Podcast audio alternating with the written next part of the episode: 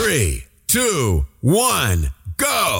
You're tuned in to Patrick Greiner's podcast show, Your Best Investment. Get the most powerful advices for your personal success, your money, and your future investments. Follow Patrick on his Facebook fan page and ask him all your personal questions. He will give you valuable recommendations answered live right in the show from his networking partners, which are some of the most successful entrepreneurs, speakers, coaches, and business personalities in Europe. So get ready for your personal and financial breakthrough and enjoy this upcoming show. Ladies and Gentlemen, herzlich willkommen zu einer neuen Ausgabe meiner Show Deine beste Investition. Let's talk about money and success. Mein Name ist Patrick Greiner. Ich freue mich, dass du heute wieder mit am Start bist. Zum Thema, warum der Euro scheitern wird.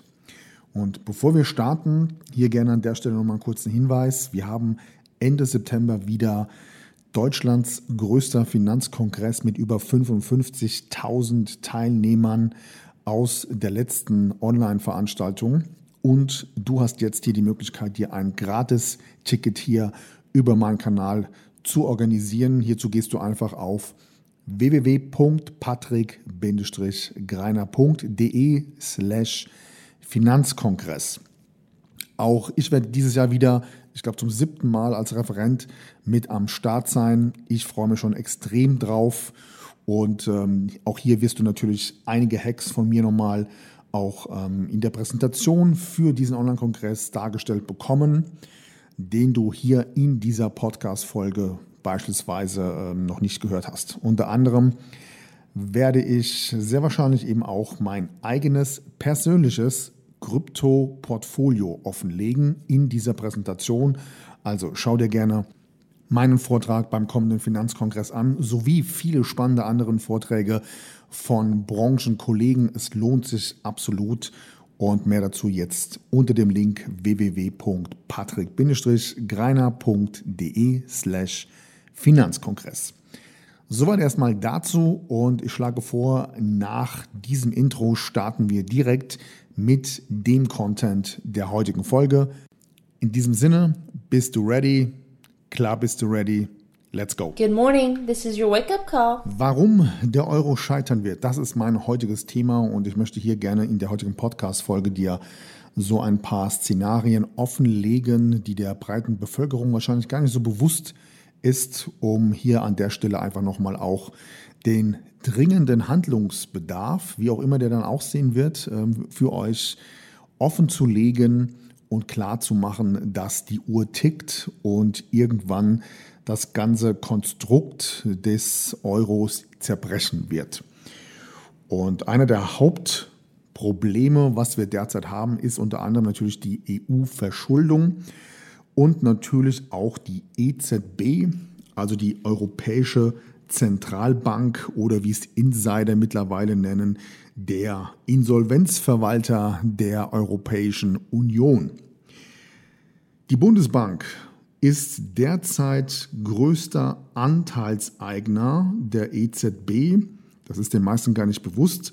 Und zwar mit einer Haftung von insgesamt sechsundzwanzig Komma vier Prozent, das entspricht ungefähr einer Summe von vierhundert Milliarden Euro.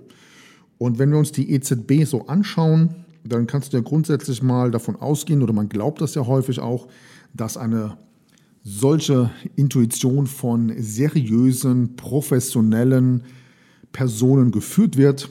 Und ähm, die Präsidentin der E Z B, Frau Christine Lagarde, hat da so ein bisschen ihre eigene Geschichte, denn die Dame, die ja, ja für die größte Bank in Europa mit letztendlich verantwortlich ist, die wurde im Dezember zweitausendsechzehn wegen Veruntreuung von Geldern von dem französischen Gericht rechtskräftig verurteilt.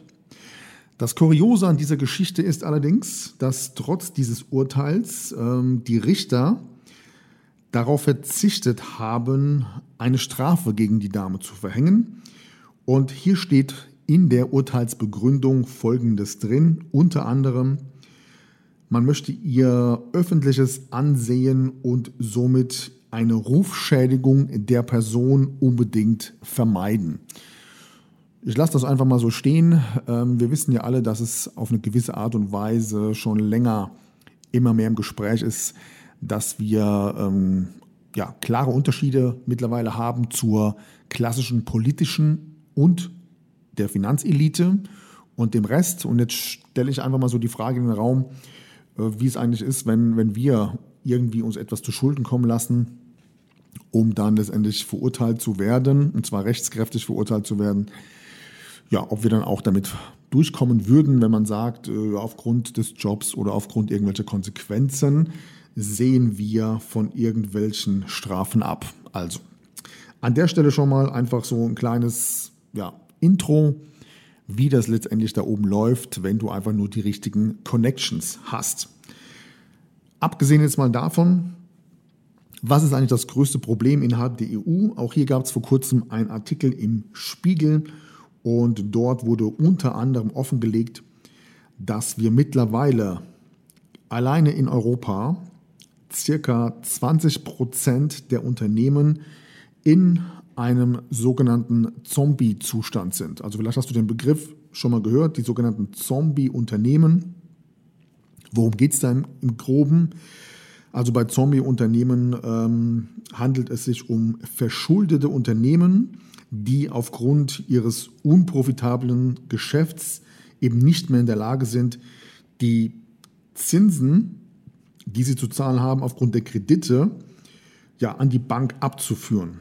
Und oftmals ist es so, um dieses ja, kurzfristige Fortbestehen dennoch zu sichern, nehmen diese Unternehmen neue Kredite auf, um eben mit diesen Geldern die Zinsen aus den alten Krediten zu bedienen.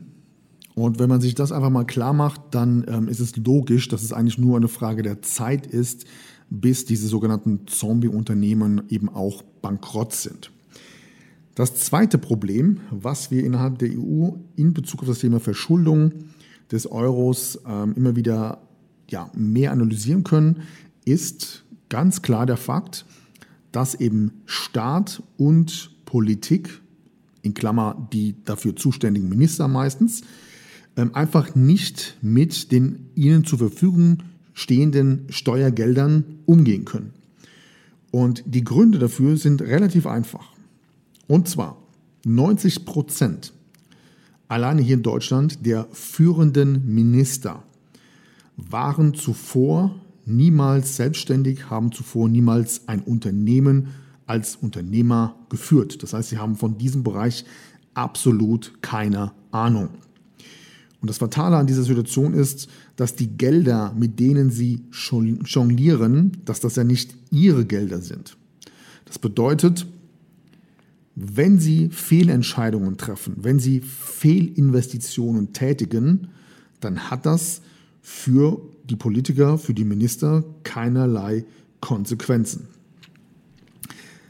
Dass viele dieser Minister von dem, was sie da tun, eigentlich überhaupt gar keine Ahnung haben, zeigt ebenfalls der Artikel aus dem Spiegel, bei dem offengelegt wurde, dass unsere Regierung in den letzten Monaten externen Berater mehr als eine Milliarde Euro an Geldern gezahlt haben in Bereichen, wo sie selbst halt einfach ja, keinen Plan haben. So, klassisches Beispiel, kann man relativ einfach nachlesen.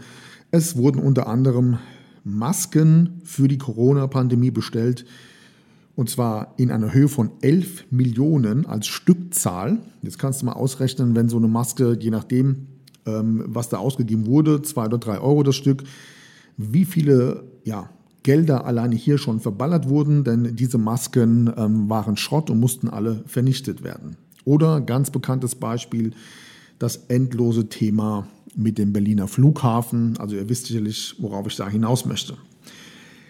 Das nächste Problem ist, und das finde ich persönlich ähm, das Gravierendste und vor kurzem bei Markus Lanz auch eine große Diskussion, das Thema Steuerverschwendung wird in Deutschland einfach nicht bestraft. Das bedeutet, wenn Politiker auf Kosten der Steuerzahler massive Fehlentscheidungen treffen, die teilweise Milliarden kosten, naja, dann hat das einfach keine Konsequenzen. Und ähm, hier kannst du dir einfach mal ausrechnen, welche Schäden allein in den letzten zwölf bis vierundzwanzig Monaten hier entstanden sind. Und äh, solche Themen liest du natürlich nicht in der klassischen G E Z-Mainstream-Presse, sondern da musst du schon ein bisschen mehr graben, um mal herauszufinden, wie viel Kohle hier eigentlich verballert wird für teilweise völlig unnötige und amateurhafte Entscheidungen. Und in diesem Zusammenhang muss man natürlich wissen, dass das ja nicht nur ein Problem unserer deutschen Politik ist, sondern das weitet sich ja auf E U-Ebene dementsprechend aus. Wenn man sich alleine diese Themen mal genauer betrachtet, dann stellt sich bei vielen häufig die Frage, wie viel Vertrauen haben wir als Bürger prinzipiell eigentlich noch in unser klassisches Geld- und Politiksystem? Ich habe das in den Folgen schon mal vorher ein bisschen erklärt. Schau dir mal einen fünfzig-Euro-Schein an. Das ist ja nichts anderes als ein Stück Papier. Und äh, unsere Regierung bestimmt letztendlich den Gegenwert, der diese fünfzig-Euro-Scheine letztendlich auch draußen in der freien Wirtschaft an Wert darstellt. Und das ganze Geldsystem auf gedrucktem Papier hat ja hier in unserem Land noch hohe Akzeptanz. Das heißt, du tauschst letztendlich dieses Stück Papier gegen Ware ein, die du beispielsweise bei einem Bäcker oder wo auch immer ähm, dir einkaufst. Und das ganze System basiert letztendlich immer noch auf Vertrauen. Jetzt habe ich in der letzten Podcast-Folge unter anderem immer noch mehr das Thema auch der Kryptoentwicklung, der Kryptowährungen, der Kryptoinvestments äh, versucht ein bisschen näher zu durchleuchten. Und hier kam vor kurzem eine spannende Frage auf. Und zwar hat ein User die Frage gestellt, brauchen wir unter diesen Bedingungen eigentlich noch unser klassisches Geldsystem? Und ich würde sogar noch einen Schritt weiter gehen und würde die Frage stellen, brauchen wir unter diesen Bedingungen überhaupt noch unser politisches System? Wenn das Vertrauen in Regierung, Politik, Wirtschaft und dem klassischen Geldsystem, so wie wir es eigentlich kennen, wenn hier einfach das Vertrauen immer mehr und mehr schwindet. Das wesentliche Problem bei dieser ganzen Thematik ist, dass unser eigentlich allzeit bekanntes Geld-, Wirtschafts- und Politsystem komplett am Ende ist. Ja? Es gibt keine intrinsische Lösung. Warum, möchte ich dir gerne mal ganz kurz erklären. Schauen wir uns mal die E U-Verschuldung im Allgemeinen an. Klassisches Beispiel Griechenland. Wir müssen uns aber klar machen, dass historisch betrachtet noch nie ein Land seine Schulden komplett zurückgezahlt hat. Und die einzige Möglichkeit, die in solchen Situationen letztendlich bleiben, ist einerseits als Lösung eine sogenannte Währungsreform, oder zweitens eben der sogenannte Schuldenschnitt. Doch egal wie du es drehst, am Ende des Tages zahlt immer der Bürger und der Steuerzahler die Zeche. Nehmen wir noch ein zweites Beispiel. Unsere Deutsche Bank. Auch hier gab es vor kurzem ähm, eine Offenlegung der wirtschaftlichen Situation in dieser ja, größten deutschen Bank. Und hier hat man beispielsweise festgestellt, dass die Bank im letzten Jahr, also zwanzig zwanzig, insgesamt zweiundzwanzig Milliarden Euro an Erträge erwirtschaftet hat, aber gleichzeitig in etwa zweiundzwanzig Milliarden Kosten hatte. Jetzt weiß man ja, und man kann es überall nachlesen, dass der klassische Job des Bankers immer weniger gebraucht wird. Das heißt, es wird auch, sowohl in diesem Jahr findet das schon statt, auch zukünftig natürlich, massive Stellen abgebaut werden. Und was eben hier noch nicht mit drin ist bei dieser Berechnung, ist, dass diese Stellen, dieser Stellenabbau häufig natürlich auch mit Abfindungen für Mitarbeiter gekoppelt ist. Das bedeutet, es gibt hier eine Formel, die besagt, dass die Kosten der Abfindung in der Regel doppelt so hoch sind wie die Einsparungen daraus des Mitarbeiters, wenn er nicht mehr da ist, im zweiten, dritten und vierten Jahr. Und genau dieses Problem von Stellenabschreibung und Abfindungen hat ja nicht nur die Deutsche Bank, sondern das haben ja alle Banken im E U-Raum. Und wenn wir uns diese gesamten Szenarien jetzt einfach mal vor Augen führen, dann musst du ja kein Wirtschaftsgenie sein, um für dich arruieren zu können, was da in Zukunft passieren wird. Also Punkt Nummer eins ist logisch, dass die sogenannten Zombie-Unternehmen irgendwann pleite gehen werden. Dadurch, dass die pleite gehen, werden natürlich auch nicht mehr die Kredite der Banken bedient werden können. Davon abgesehen ist bereits jetzt schon bekannt, dass es schon zahlreiche ausgefallene Kredite von solchen Unternehmen gegeben hat. Doch laut dem Artikel vom Spiegel wurden eben diese Kreditausfälle nicht ordnungsgemäß in den Bilanzen der Banken verbucht. Die einen nennen das Ganze Bilanzgestaltung, andere würden eher sagen, es ist eine Art Bilanzmanipulation. Doch letztendlich ist es völlig wurscht, wie du das Ganze nennst. Fakt ist, die Banken haben bereits jetzt schon Milliarden an Lücken in ihrer eigenen Bilanz und das eben E U-weit. Das heißt, schon jetzt sind viele, viele Banken komplett überschuldet. Und eine solche Überschuldung nennt man nicht umsonst auch Insolvenztatbestand. Dieses Wort solltest du dir einfach mal ja, durch den Kopf gehen lassen, wenn du das nächste Mal wieder bei deiner Bank vielleicht eine höhere Summe an Geldern liegen lässt. Also, Fazit der heutigen Folge ist ganz klar, unser System ist so gut wie pleite. Es ist nur eine Frage der Zeit, wann es auch die Banken offiziell treffen wird. Und was bleibt am Ende?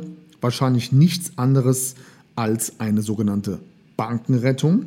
Das heißt, der Staat springt wieder ein und zahlt. Und ja, wenn der Staat halt eben nicht so viel Geld hat, um die Banken zu retten, dann wird halt eben wieder neues, frisches Geld gedruckt und zwar durch die E Z B.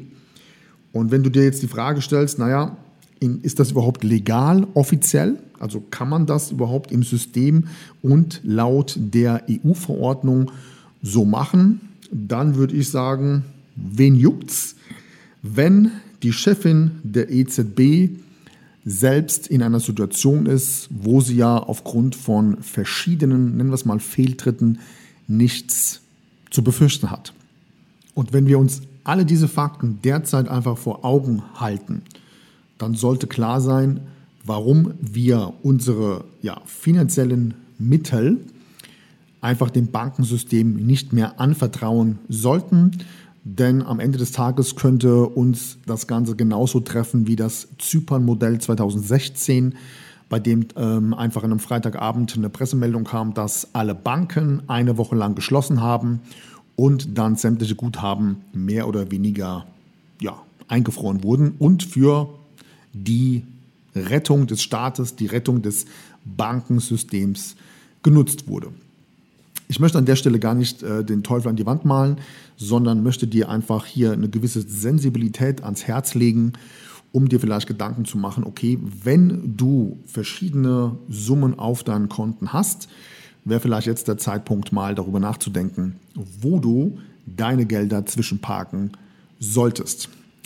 In diesem Sinne hoffe und wünsche ich, dass da heute einiges an Content für dich mit dabei war. Und natürlich bedanke ich mich fürs Zuhören, wünsche dir eine erfolgreiche Woche. Wir hören uns. Bis zum nächsten Mal. Mach's gut. Ciao. That's it for today, but tune in next time on Patrick Greiner's podcast show. You want real powerful success and better investments to go straight through the roof? Then send your personal questions to his FanBook fan page and get live on the show. Practical and tactical advices which can be applied immediately, all by yourself. Be curious on Patrick Greiner's next upcoming show. Thank you for listening and enjoy your day.